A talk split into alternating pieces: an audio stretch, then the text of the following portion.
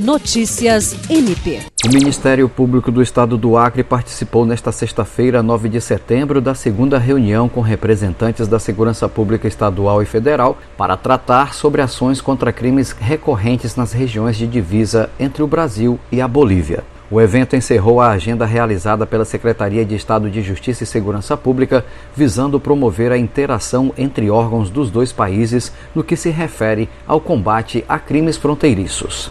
Pelo Ministério Público do Estado do Acre estiveram presentes a assessora institucional da Procuradoria-Geral de Justiça, promotora de Justiça Marcela Osório, a coordenadora do Centro de Apoio Operacional das Procuradorias e Promotorias de Justiça Criminais, promotora de Justiça Aretusa de Almeida e a titular das Promotorias Criminais de Assis Brasil e Brasileia, promotora de Justiça Pauliane Mesa Barba. Após a exposição, as promotoras de justiça do Ministério Público do Estado do Acre discutiram, junto às demais instituições presentes, estratégias de alinhamento para a efetivação das demandas apresentadas.